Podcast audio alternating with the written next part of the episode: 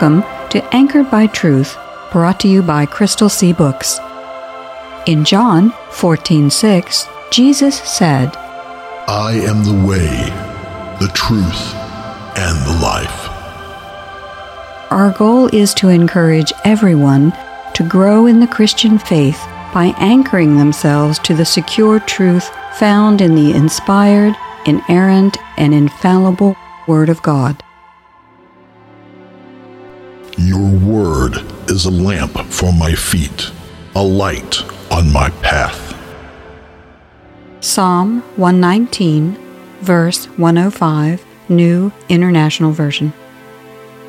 All scripture is breathed out by God and profitable for teaching, for reproof, for correction, and for training in righteousness, that the man of God may be complete, equipped for every good work. 2 Timothy chapter 3 verses 16 and 17 New International Version Forever, O Lord, your word is firmly fixed in the heavens.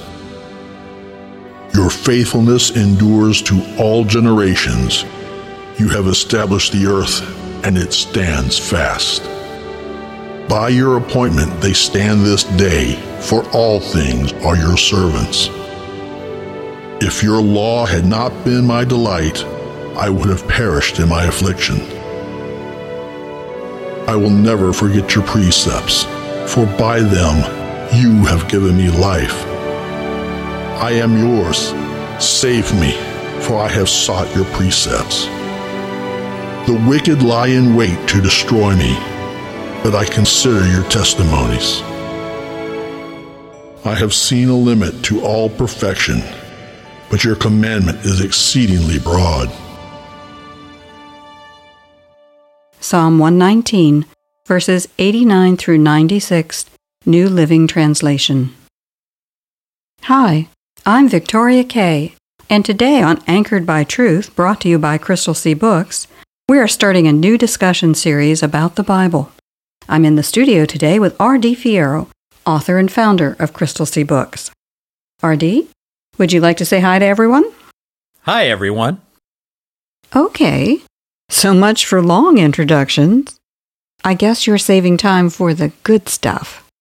Well, last week, we used one of our humor pieces to do a slightly longer introduction of Crystal Sea Books than R.D. did of himself this morning. But there are probably some listeners who didn't get a chance to hear that piece, so we'd like to start today by listening to another humor segment Crystal Sea has produced just to tell you a little bit more about what we do. Hi, I'm R.D. Fierro from Crystal Sea Books. Awesome. And I'm not famous. And if you've never heard of me, you probably didn't need me to tell you that uh, because, uh, well, I'm not famous. And neither is my colleague, associate, good friend, pal, chum, beach bud, road dog, and all round good companion here, Uh, Jerry. There you go, Carrie. Jerry. He's not famous either, but ever since we did our first Crystal Sea Books audio promo, that's what we in the business call audio promotion, more people, like nine or so, Whoa, nine people, really? Success. have started to recognize us. So today, we want to build on that success. Now, the first nine already know that even though Carrie and me aren't famous, Jerry, hello. we work for someone who is famous, universally famous, literally. I mean, he's such a big deal that when he speaks, the lights turn on Let there be light. instantly, everywhere, literally. He's so well known that seas have been known to part and storms calm down when he shows up. Literally. So, what could we do for someone like that? Well, actually, nothing, literally. Dude, enough with the literally. But that's not the point. We're here because even though he turned on the lights, the lights have been on for so long that a lot of people don't think much now about how they got that way.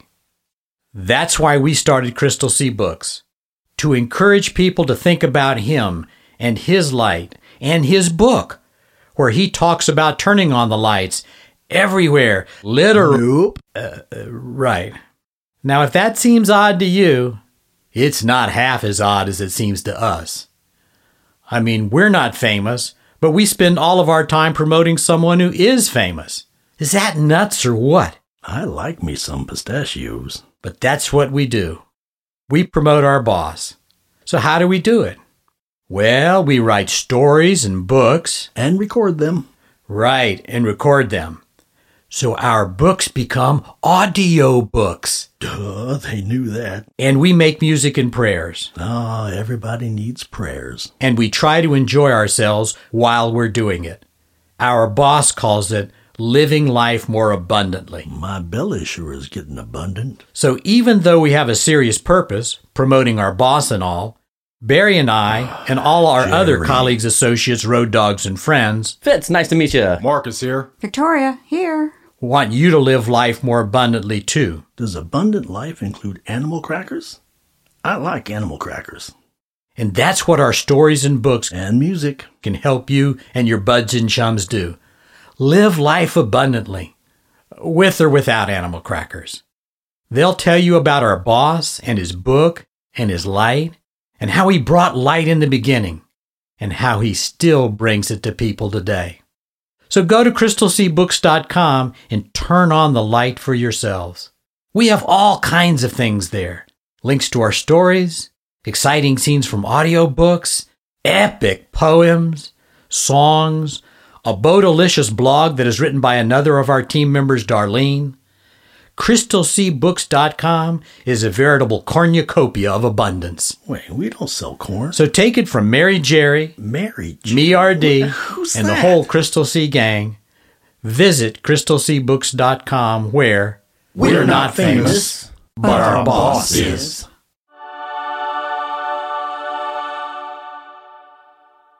Obviously, you can tell from this segment and last week's that Crystal Sea is focused on the Bible. We would like everyone to discover or rediscover the amazing treasure that is found in God's Word. But today, there are a lot of people who may never have read the Bible all the way through, or perhaps not at all. And a lot of people probably consider the Bible just to be another ancient book with little or no relevance today. So why don't we start with a basic question, RD? Is the Bible still relevant in the 21st century? Is it important? And if so, why? Is the Bible still relevant today? Well, I think that's a very good question. Yes, of course, I think that the Bible is still relevant today for a variety of reasons. But before I describe the specific reasons, let's go back. Let's go way back. There was a point in eternity when the only thing that existed was God. God in his essence and his person, the Father, Son, and Holy Spirit. This was before the creation of anything, including angels. Now, the first line of the Bible says, In the beginning, God created the heavens and the earth. And commentators are not universally agreed on whether the reference to heavens includes the physical heavens or whether that also includes the creation of heavenly beings, namely the angels. Using what John Gerstner used to call my sanctified imagination, I tend to think that the angels were in existence before that line, In the beginning, God created the heavens and the earth. I take that heavens to mean the physical heavens of the current cosmos, if you will. All of the physical creation was established at that time. So that leads us with the opportunity to do a little, again, sanctified speculation. If you'll remember, in the Garden of Eden, Satan had already fallen. He appeared as the serpent and was able to tempt Adam and Eve.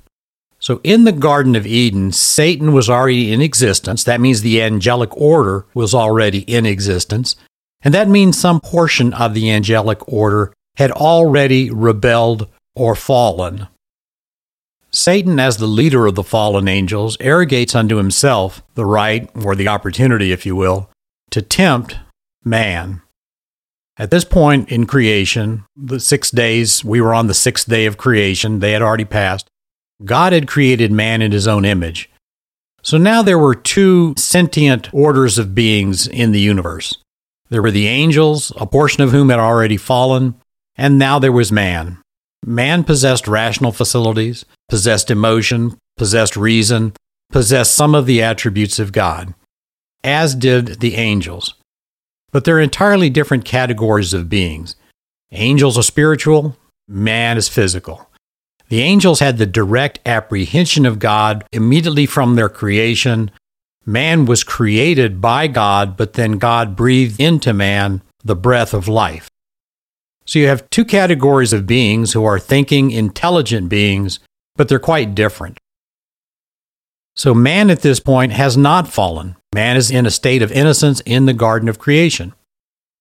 So, how would that look to a group of fallen angels who had rebelled, lost their estate, as the Bible says, been kicked out of heaven, and now have a very great certainty that they're going to suffer for all of eternity.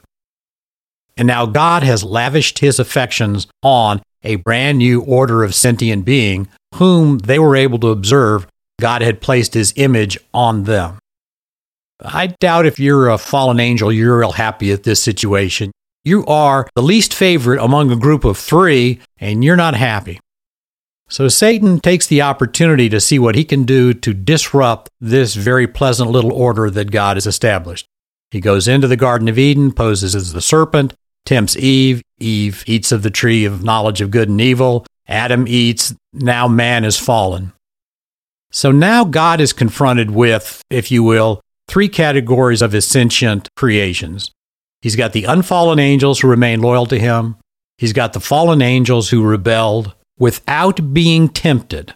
Remember that there's no temptation placed in the face of the angels of Satan and his minions who rebelled. There was no temptation placed in their way. Man had temptation placed in his way. There was an external evil influence that was put upon him to induce him to fall. God is now confronted with a decision that he has to make. How will he treat his newest fallen creation, man? Well, here's something that only God could do. Because God is not only a God of justice and holiness and righteousness, which means that God must punish rebellion, he must punish sin. If God did not punish sin and rebellion, that would be an affront to his justice. But God is also a God of love and mercy and kindness and tenderness. So, with the fall of man, he now has the opportunity to demonstrate to the unfallen angels the completeness of the attributes that he possesses. And so, what he inaugurates is what we'll talk about in future episodes the covenant of grace, which is the restoration or redemption of one of his fallen creations. And so, this is a part of the grand biblical saga of creation, fall, and redemption that I call two rebellions, one redemption. God had two groups of rebels on his hands. One, the spiritual, non physical beings who had a direct apprehension of him in a fully formed state from their beginning, and the other, who was a physical creation who entered into a physical garden, but before he rebelled, was subjected to an outside evil influence.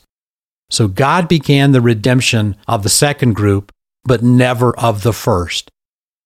So when we talk about the Bible, that's where we learn all of the basis for what became the unfolding of history.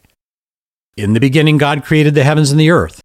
After six days, man was created, and after man, Eve was created. When Adam and Eve rebelled, we're still in the third chapter of the first book of the Bible. All of this has taken place in just a little over two chapters. But we still have 65 books and 60 some odd chapters and hundreds of pages. We still have a lot of Bible history to go. The entirety of the rest of the Bible is all about the story of redemption. So when we talk about whether the Bible is still relevant today, is still important today, one of the places I like to start is the fact that we still have an unfolding story in real history that isn't complete. So the story is still unfolding, it's not complete, and we're living in that story even today.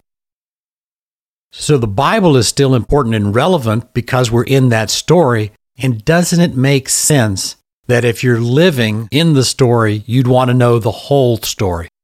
How else will we know the whole story if we don't read the Bible? We would have no idea how we got to where we are. Now, of course, there are reasons beyond merely this, if you will, the beginning of the grand story that we should read the Bible. The Bible is relevant today because God still exists today. God's still on the throne today. God is eternal, and because God is eternal, His Word is eternal. But I recognize that we're living in a more pragmatic age. Our opening says that the Word of God is inspired, inerrant, and infallible. What does that really mean? Let's start with inerrancy because that's the easiest thing to understand. Human beings can do things that are inerrant. I mean, I will sometimes go to the store with my wife having given me a shopping list and get everything on the shopping list. So I can sometimes do some things inerrantly, if you will.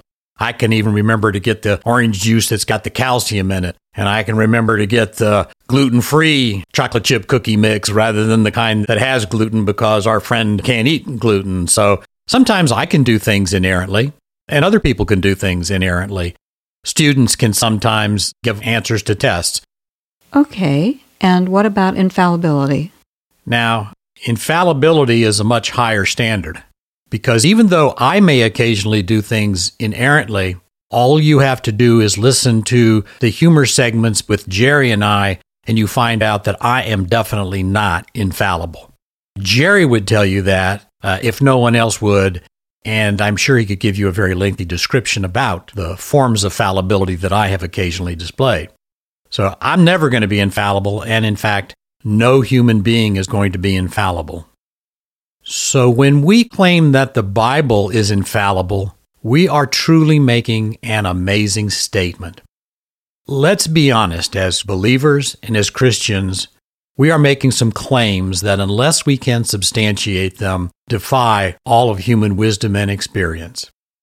We're claiming that a book that was composed by dozens of authors over a period of hundreds of years, we're claiming that that resulting product of all those authors writing all those words over all that time, we're claiming that the writings which they produced were incapable of error. That's an amazing claim and it's an astounding claim. And it's one that obviously is going to be subject to discussion and to objection. And that's fine. We have to be prepared to give intelligent reasons that we believe in the infallibility of Scripture. And what about inspiration? Well, let's understand that inspiration is inextricably tied to inerrancy and infallibility.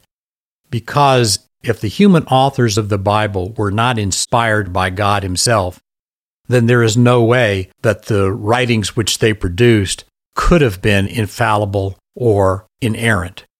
As I've said before, human beings may occasionally do a few things inerrantly, but by and large, we don't live our lives without error. We commit errors every day. At least I know I do, and Jerry would be glad to reaffirm that for you. We're never infallible. No human beings are. We are all fallible. So let's go back and think about our opening story for a moment, the story that was the result of, if you will, of my sanctified imagination. Why would God go to the trouble of inspiring this group of authors to produce an inerrant and infallible work. Remember the big story. God has a plan of redemption. He's producing a covenant of grace. God wants his people who are being redeemed to understand the method, process, and story of their redemption. So God is in effect through the Bible, through the inspiration of the human authors, telling us the story he wants us to hear. Just as in human families, fathers and grandfathers and sometimes great grandfathers sit around and tell the stories from their past when they grew up on the farm or when they went off to war or when their grandmothers made clothes by hand or when they had to crank a car by using a crank. In human families, we tell stories so that our kids and grandkids and great grandkids can have an awareness and understanding of how they came to be where they are and the context in which they will live their lives. And if we don't have that context, in human families, we miss. We miss something. We lose out on the appreciation. And frankly, it makes the human relationships within the family harder sometimes to establish, to maintain, and to comprehend. So when God inspired the human authors to record the story, what God was doing through them was to give us our own context in the grandest story and saga of all time. Now, that verse from 2 Timothy says that the inspiration of God, that that's expressed by the combination of two Greek words. The word that's used is theopneustos. That word is a combination of two other Greek words, theo, God, and pneuo, which means to breathe. So when the Bible uses the Greek word theopneustos, it means literally that the scripture was God breathed, or more properly, God breathed out. Now, there's a lot of ideas that are associated with that. One of the ideas is that breath is necessary for life. If you go back to the second chapter of Genesis, it says that God breathed life into Adam. If you go to the 20th chapter of John, it says that after his resurrection, Jesus breathed on his disciple. So the idea that something was breathed or breathed out by God, and of course Jesus is God, is the idea that God has communicated something to the recipient. In the first case, God communicated life. He also communicated certain of his attributes, his ethical standards, his moral clarity, his reason, his ability to think and to engage and to communicate. With respect to the chapter in John, Jesus was at that point, in effect, giving an indication of the coming of the Holy Spirit. He was, through his breathing on his disciples, indicating that at some point in the not too distant future, the Holy Spirit would also invest them with spiritual life and with additional knowledge. So when the Bible says that the scripture is inspired, it's not talking about a physical action because God's spirit, therefore God doesn't actually breathe, but it's talking about God communicating to the recipients in a very profound and intimate way. Now, some people have wondered what exactly did God communicate when he inspired the biblical writers? So, there are a lot of ideas about how God actually communicated his word to the various Bible writers. Remember that the Bible was written by dozens of writers over a period of 1500 years. And so, I believe in what's called verbal plenary inspiration. And that's a long phrase, but it really is not that hard to understand. Verbal means words. In other words, when God communicated with his writers, he actually communicated the words that he wanted them to use. Now, God was not treating his writers as if they were stenographers. He was not dictating to them. What God was doing was using their own individual attributes, skills, and abilities, as well as their life experiences, knowledge, and education. He inspired them to use all that to produce the words that he wanted. Plenary just means full. So the inspiration that God provided was down to the word. And many Bible commentators will say not just down to the word, but down to actual marks, because when the Bible was originally recorded in Hebrew, Hebrew originally did not use vowels. It used what were called vowel points. So sometimes to indicate the meaning of a word, there were not just symbols, but these little tiny marks that were the vowel points for that word. So in order for that word to have been produced, God had to have inspired the writer to use not only the basic letters, but also those little marks. So the inspiration was of a very detailed sort, but it wasn't the stenographic type of dictation. It was inspiring the writer to write using the words that God was inspiring within them. And full means that all of the words in the Bible were inspired by God. In other words, it was not a partial inspiration, it was a full inspiration. All of the words in the original documents were inspired by God. Again, God was not instructing them by using them, in effect, as a sophisticated dictation machine, but God was inspiring within them the words that He specifically wanted them to write. There's a great website that's produced by Michael J. Kruger. He's a professor of New Testament and early Christianity at Reformed Theological Seminary. He also happens to be the president of the Reformed Theological Seminary in Charlotte, North Carolina. Dr. Kruger has a number of excellent articles on his website about verbal plenary inspiration and what that means. So, listeners who are interested in just delving more deeply into this subject, Dr. Kruger's website is a great resource for them to use. So, they might like to consult michaeljkruger.com for more information. Dr. Michael Kruger is professor of New Testament and Early Christianity at Reformed Theological Seminary in Charlotte, North Carolina. Okay, sounds to me like a good time for prayer. Today's prayer comes from another one of Crystal Sea's offerings, the book Purposeful Prayers, and is dedicated to the Messiah who is promised in Genesis 3:15. A prayer of adoration of the Son of God. Blessed and holy God, we glorify your name for you are a Father who sees the need before it arises and knows our steps before we take them. Moreover, your word has revealed to us that you are not alone in your glory. The great and vast throne room of heaven is ruled by your Son, our Lord Jesus Christ, and the Holy Spirit, who instructs, illuminates, and edifies the people you gave to your Son. In the secret counsel that is shared by the Holy Godhead alone, you made provision for man's weakness and fall before the first stone was placed in earth's foundation in acts that we still cannot fully fathom, you sovereignly elected to send your only begotten Son to come and take up human form and flesh. In the fullness of time, your Son descended from the glory that is rightfully His to walk the way of suffering. Your Son fulfilled the original covenant that Adam had broken, and after living a perfectly sinless life, took our place on the cross. In dying for us, he accepted the full measure of wrath due us and made possible our redemption. The grave could not hold him, for he had done no wrong, and when he arose, it signified that he was victorious, righteous, and fully able to save his people. What a wondrous love is ours from the Father and Son. We kneel in praise, prayer, and gratitude for Christ our Savior and Lord. Amen. We hope you'll be with us next time, and we hope you'll take some time to encourage some friends to tune in also, or listen to the podcast version of this show. If you'd like to hear more, try out crystalseabooks.com, where we're, we're not famous, but our boss is.